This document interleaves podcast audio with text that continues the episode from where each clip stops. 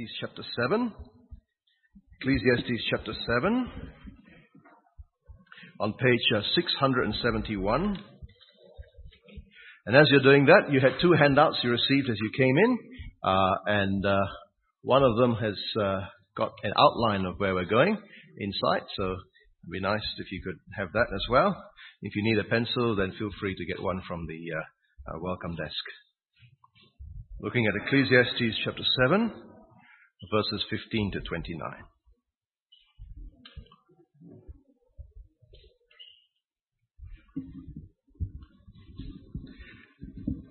Let me lead us in prayer. Heavenly Father, we thank you that your word is indeed powerful, and we pray that uh, that you'll be working by your Spirit uh, through your word now uh, as we uh, look at this passage together. Uh, and we pray that uh, you would be working in each of our hearts, Uh, that you'll be pointing us to Christ, uh, that you'll be helping us to see uh, how we should live in this world. We pray in Jesus' name. Amen. There are some people who work very hard to try and earn their way to heaven. They do all kinds of things and they avoid all kinds of things to reach this goal. Uh, the classic example in the New Testament were the Pharisees. They were, they were very careful to obey God's law as well as other laws from tradition so to try and, to try and reach that. You may know people like that. Perhaps you're even one yourself. On the other end of the scale, there are people who just don't care about that kind of thing. They've thrown morality out the window. They might have once been in that first group, but they're certainly not there anymore. They live for themselves and for what they might enjoy. And they feel perfectly free to indulge in what people from the first group would term as immoral behavior. You might know people like that.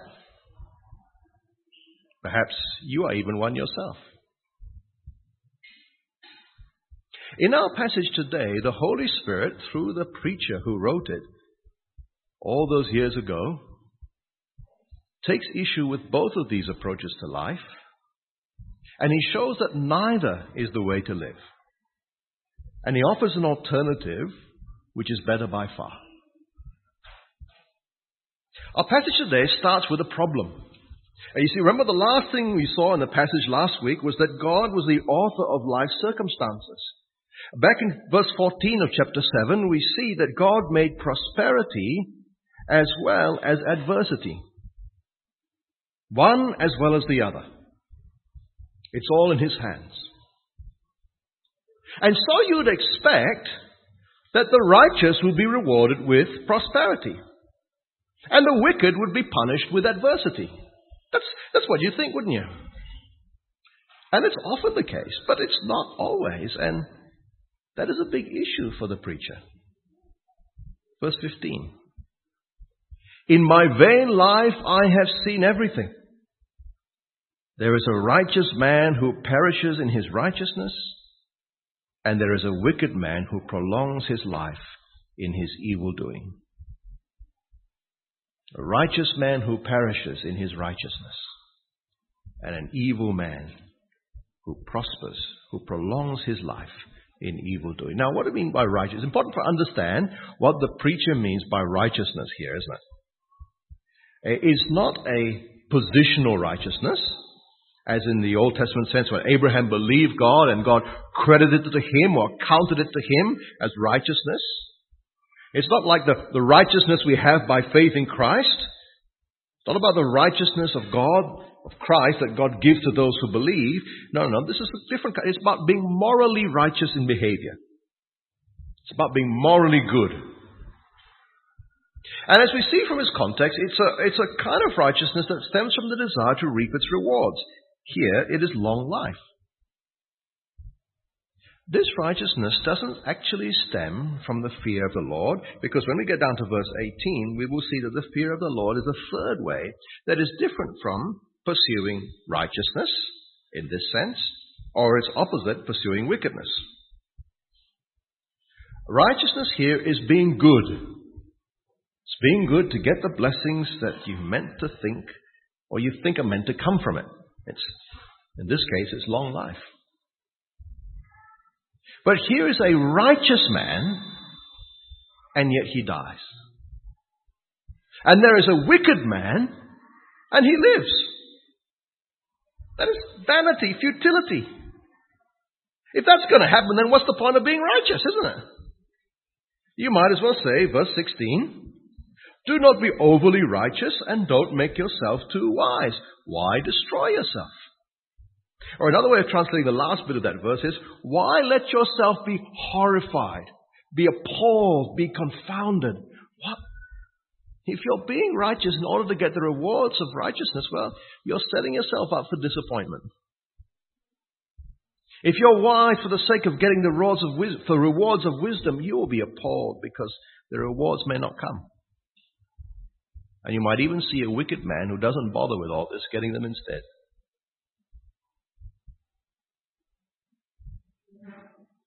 On the other hand, it doesn't mean you should throw all caution to the wind and live in reckless evil. That wouldn't be productive either. In fact, that would lead you to ruin. Verse 17 Do not be overly wicked, neither be a fool. Why should you die before your time? Well, if that's the case, then how should you live? What should you do? Verse 18 It is good that you should take hold of this, and from that withhold not your hand. The this and the that are the two pieces of advice. Don't be overly righteous to get the reward of righteousness because you'll be appalled, you'll be confounded, you'll be disappointed. Don't be a wicked fool because that'll lead to destruction. So hang on to both those things. So what's the solution?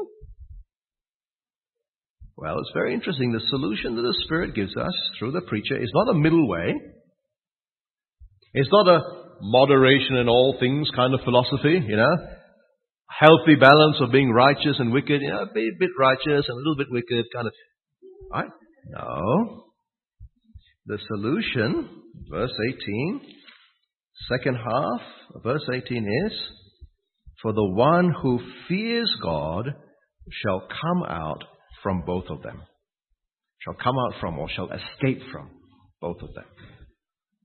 The one who fears God will escape from being confounded, appalled on the one hand, as the one who pursues righteousness for reward, and he will escape, on the other hand, from the punishment of the wicked.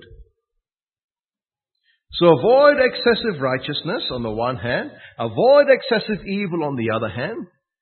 Instead, fear God.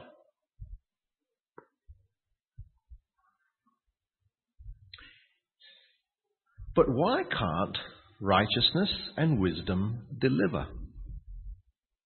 Why can't they achieve what they seem to be ought to? Well, in verses 19 to 24, the preacher talks more about righteousness and wisdom. In the outer brackets of these verses, he speaks of wisdom, verse 19 and 23, 24. And in the middle brackets, he speaks of right, middle part of the bracket, he speaks of righteousness. Uh, let's talk about the wisdom first. You might think he's going to disparage wisdom because he's just said, don't be too wise. But he actually doesn't do that. Wisdom is not useless. Actually, it's actually, it's actually very good. Wisdom can give you better protection than lots of powerful men in a fortified place. Verse 19 he says, Wisdom gives strength to the wise man more than ten rulers who are in the city. Wisdom will generally keep you safe. It's good for you. Under some circumstances, it will save you. So the problem is not with wisdom. The problem is that true wisdom is elusive. Even if, like the preacher, you're determined to achieve it, like the preacher, you will fail. Verse 23 and 24. All this I have tested by wisdom. I said, I will be wise, but it was far from me. That which has been is far off and deep, deep, very deep. Who can find it out? It's a problem, isn't it? You can't be properly wise. You can't really understand God's plans and purposes for the world. You can't really grasp what God is doing. God has determined things in such a way as you can't find out. You can't work it out. No wonder the preacher says, don't strain yourself trying to be too wise. You can be as wise as you, you can, but you can't be wise enough. Now, what about righteousness? Verse 20. Surely there is not a righteous man on earth who does good and never sins. There isn't anyone who truly makes the righteousness grade. Oh, ah, come on, you say, look, I'm, I'm pretty righteous. I do good, not evil. I keep the Ten Commandments. I obey the law. I'm kind of righteous. Okay, preacher says, I've got a proverb for you. It's a good one because even righteous people like you can be unappreciated, can't they? I'm sure you've had the experience of people saying bad things about you. Of course you have, you poor thing. Here's the proverb, verse 21. Do not take to heart all the things that people say, lest you hear your servant cursing you. Okay? People have loose tongues, don't they? And they will say all kinds of things that it's better that you don't hear, right? It's better. Don't hear it, or really it will get you down. But you know what it is like. I mean, people get carried away. They say things they don't mean. They might even call you things they don't. They don't mean you to hear it. In fact, they'd be quite embarrassed if you found out. I mean, you know what it's like, don't you? I mean, you've done that before as well, haven't you? You said things about people you don't want them to hear? Of course you have. We all do. Verse 22 says, Your heart knows that many times you have cursed others. Right? Right. Your heart knows that many times you yourself have cursed others. Surely there is not a righteous man on earth who does good and never sins. Not even you. So righteousness doesn't deliver because no one is properly righteous anyway. Wisdom doesn't deliver because no one is properly wise anyway.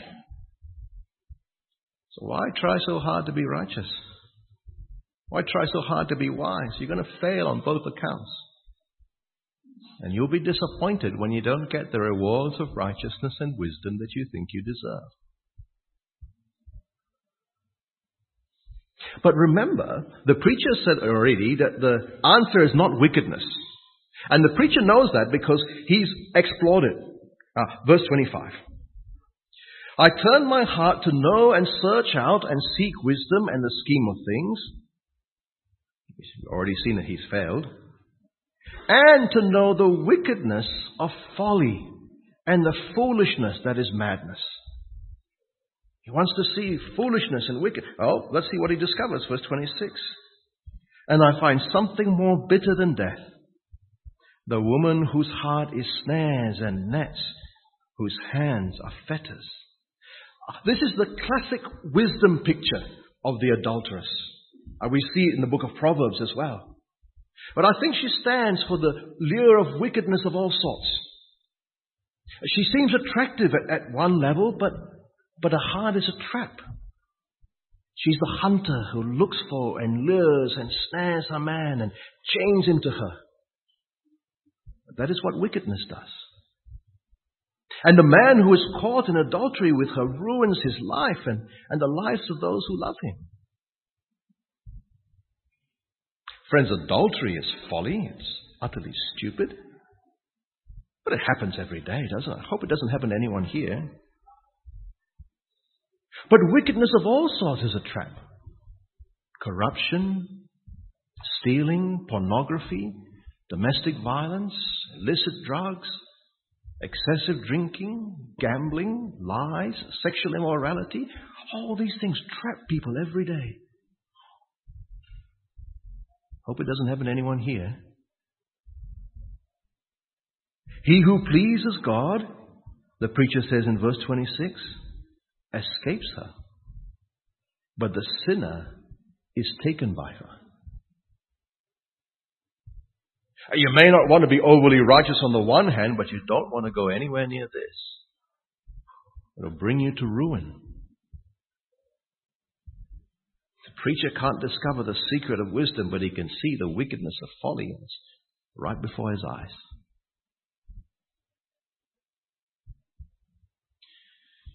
So, the preacher's worked out that righteousness and wisdom don't deliver because no one measures up to them. He's worked out that wickedness and folly don't really pay in the end. But that still doesn't satisfy him. Takes him some of the way, but he's still perplexed as a righteous man who perishes in his righteousness, the wicked man who prolongs his life in evil doing. He's still trying to find the meaning of this, the reason for it, and he hasn't found it, but he stumbled across one thing. Verse 27. Behold, this is what I have found, says the preacher, while adding one thing to another to find the scheme of things, which my soul has sought for repeatedly, but I have not found. He's been searching, searching, searching, searching for the scheme of things to understand how things. He hasn't found it, but he's discovered one thing. Verse 28, second half. One man among a thousand I have found, but a woman among all these I have not found. Oh, that's hard to understand, isn't it? Some translations have added the word upright. So they say, one upright man among a thousand I have found, but not one woman. So that could be an idiomatic way of saying there's only upright people are like rare as hen's teeth, right? One in two thousand. But the word upright is not actually there. You see, he's searching for meaning. He's searching to the answer to the problem of the righteous sufferer. And all he can find is one person. We don't know anything about this person except that he's a man, and that's all we know. And then he goes on to something else. And we're left wondering, who is this man? How does the preacher find him? If the, if the search for the answer to the problem of evil culminates in him, what, what's, it, what's he like? In what sense is he the answer to this man's, this, this preacher's search? And the preacher is frustratingly enigmatic at this point. Doesn't un- answer any of our questions. Doesn't say anything about this. He just leaves it there. Maybe he doesn't know either. Maybe he just sees him dimly, but not clearly enough to describe. It just goes back to his general conclusion about humankind. As he searches for understanding behind the way the world is, the, the reason the righteous sometimes perish and the wicked get long life, there's, there's only one other piece of the jigsaw puzzle that he can certainly say that he has. And that's in verse 29. See, this alone I have found. God made man upright, but they have sought out many schemes. God made man upright, but they have sought out many schemes. And that's consistent with the rest of the Bible, isn't it? You know from Genesis 2 that God made us good, but from Genesis 3 that we have deliberately rebelled against God. We have disobeyed Him. We have gone our own way. God made man upright, but we have deliberately, we have calculatedly gone astray. And so the world is as it is because of sin.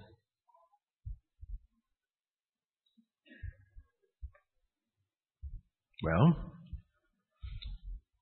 if you're an Old Testament believer, if you're an Old Testament reader of this passage in Ecclesiastes, what, what will be the conclusion for you? The problem is that righteousness and wisdom don't seem to get you the reward that you'd expect. Wickedness doesn't always get the punishment you'd expect. Part of the answer is, well, okay, no one's truly righteous, no one's truly wise, so I shouldn't expect the rewards of it. Another part of the answer is that the world is like it is because of sin, but part of the answer is still elusive. It involves a man, and that's all we know. So, practically speaking, what should the Old Testament reader of Ecclesiastes do? Well, what does the preacher say? Don't try to win your reward. Don't try to get God to bless you and give you long life by being righteous, since there's no one really righteous. Don't think you can save yourself and give yourself long life by being wise. Wisdom is too elusive for us. Some wisdom is better than no wisdom, gives you a measure of security, but you can't get true wisdom. So don't try too hard, or you'll be disappointed. Yet don't be too wicked. it'll bring you to ruin. What do you do? Fear God. To fear God is to know who He is, to reverence Him and to trust Him for His majesty and His holiness, and to live your life in light of that. And when you fear God, then that is the way to live. We realize that actually that is the start of everything. For the Old Testament believer, well, that's what Proverbs says, isn't it? From the fear of the Lord, you live your life. Rather than chasing righteousness on the one hand, or wickedness and folly on the other, the Old Testament believers were to foster the fear of the Lord. Now, when we come to the New Testament, we must remember that this preacher in the Old Testament has been given a perspective, a different perspective to us, because he is, he is talking about life under the sun. Not life without God. Right? We know his conclusion is fear God. It's life as if this life is all there is. Life without the resurrection, life without the gospel. He's got a limited perspective, and yet the conclusion is still fear God. But this is part of the Spirit's inspired word, and the Spirit has shown us many more things in the rest of the Bible that help us broaden our perspective, but it doesn't negate what he says here. His advice for life under the sun applies when it's transposed to the New Testament context of life in the kingdom. But we need to think carefully what's the same for us and what's different for us as God's people today. It's still true that there is no one righteous, isn't it? See that repeated over and over again. Uh, the Old Testament passage that Paul was probably alluding to in our New Testament reading from Romans 3 today is probably one of the ones is this one. There is no one righteous. We are all sinners. And it's still true that wisdom is elusive. Paul says in 1 Corinthians 1.21 that in the wisdom of God, the world did not know God through wisdom. He says in another context, in Ephesians 4.18, that human beings by nature are darkened in understanding, alienated from the life of God because of the ignorance that is in them due to the hardness of their heart. The sinful human heart is naturally foolish, not wise. Our minds are affected by sin. God has set things up that true wisdom will not be found by sinful human beings. We cannot know the scheme of things. We cannot work out God's plans and purposes. But there is one exception to this. The preacher found one man in whom the answer is, but couldn't say anything about him. That's where Revelation was up to at that stage. But we have seen one man in whom is hidden all the treasures of knowledge and wisdom. And if you get him, then you've got it all. We have seen the one righteous person, the true wise man, the one in whom all God's plans and purposes are fulfilled. His name is Jesus Christ. And 2,000 years ago, he lived the perfect, righteous, wise life. Through him we truly know God. For God has revealed himself to us perfectly in him. And we know God's plans and purposes are to sum up everything in him so that Christ is Lord of all, and that is good because he truly deserves it. And yet, this perfectly righteous man, this perfectly wise man, perished in his righteousness. But it wasn't meaningless. It wasn't vanity. Because Jesus died on the cross to take the punishment for our unrighteousness and our culpable ignorance. He bore the wrath that we deserve. He paid the debt that we owed. He took our place under God's curse so that we could be saved in spite of our evil doing. This righteous man perished in his righteousness to do the will of God. And this one true righteous man perished in his righteousness and was raised from the dead and exalted as Lord of all. God brought justice for his true righteous man in the end. He did. And Jesus will return to judge the world so that the wicked person who prolongs his life in evil doing won't get away with it forever. The answer to the preacher's problem was ultimately in this one man, Jesus Christ. So how should we live now that Christ has come? How should we who have received this greater revelation of God now apply? Well, first of all, remember, what's different? We live in light of eternity because we have seen that Jesus has been raised from the dead. He will raise the dead. He will judge the world. We've got a bigger perspective than the preacher. We know that what happens in life now is important, but we know it's not so important. And the goal is not to get long life, it's about eternal life, isn't it? We're not so worried about the righteous dying young and the wicked living long. We're more concerned about where we'll spend eternity, where each of them spend eternity, where we will spend eternity. Will we be with Jesus in glory forever? Or will, will we still be under God's condemnation? Now, the passage in Ecclesiastes helps us with that as well. Because it tells us that the way to life is not by pursuing moral excellence for the rewards we think might come from it. There is no one righteous. If you think you're going to win God's blessings by being good, forget it. If you think you're going to get to heaven by being good, forget it. No matter how many charitable acts you do, how many times you fast, how many church activities you participate in, you're never going to be good enough. Stop trying so hard. You're never going to make it anyway. You'll only be disappointed, horrified, appalled, confounded. And while we're at it, wisdom is still elusive, isn't it? Read all the books in Kinokuniya, understand all the arguments of the philosophers from Aristotle to Albert Camus. No one's going to make you wise enough to reach God.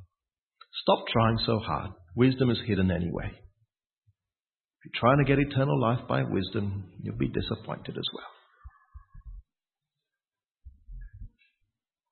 But the conclusion is not that it's okay to be wicked. Eh? The conclusion is fear God. To know who God is, to reverence and trust Him for His majesty and holiness, and order your life in light of that. Fearing God is to know who God is, to reverence and trust Him for His majesty and holiness, and to order your life in light of that. And where do we see God's character, His majesty, His holiness most clearly? We see it in the gospel of Jesus Christ, don't we? At the cross of Jesus, we see God's amazing love. He loves us enough to pay that terrible price to save us unrighteous fools from, from the fate that we deserve. At the cross of Jesus, we see God's holiness and justice. He does not let sin go unpunished, even if he has to bear the punishment himself in order to save us. At the resurrection of Jesus, we see God's faithfulness. He fulfills his promise to his Son and all his promises through his Son. We see that He is the one who raises the dead and in the end vindicates the righteous. We still struggle with the fact that seemingly good people suffer and bad people seem to get away with things. We've already seen from the Old Testament that part of the answer is no one's good. Already seen that part of the answer is the world's a fallen place. But most importantly, in the gospel, through the one man we now see and see ever so clearly the character of the God who made both prosperity and adversity. And we know that He is good. We know that in Christ, God Himself was the righteous sufferer par excellence, and His death was not in vain. He brings good out of evil, life out of death. We've seen His glory and His majesty at the cross and the resurrection, and we can trust Him. Ecclesiastes calls upon us to fear this God, to reverently trust Him even when circumstances would cause us to doubt His character. And in New Testament terms, that is called faith. And we are saved by faith, by trusting in God. Not saved by our righteousness or moral excellence, no point pursuing that to be saved. Not saved by our wisdom or knowledge, no point pursuing that to be saved. We are saved when we trust in the God who revealed himself to us in Jesus Christ. And when we trust in Christ, we are clothed in a righteousness that is not our own, that is His. We are motivated to live lives that please Him, not in order to be saved, but in thanksgiving for the salvation that He has won for us. Faith, the fear of the Lord, trusting in Christ and His gospel, that is the, that is the center thing that motivates our living. And when we trust in Christ, we have access to the wisdom of God because true wisdom is not found in human speculation, but in God's revelation of Himself in Christ. So, brothers and sisters, don't be overly righteous. Don't make yourself overly wise. Fear God. Trust in Jesus. And you will escape in the end. Let's pray.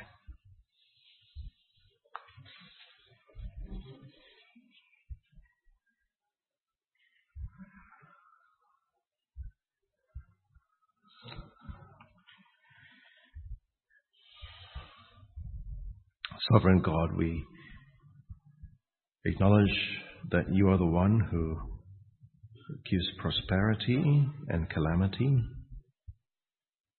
that all things are in your hands.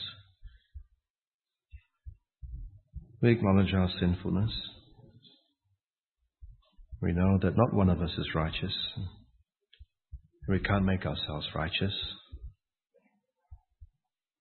We acknowledge our ignorance and folly that we cannot reach wisdom in and of ourselves.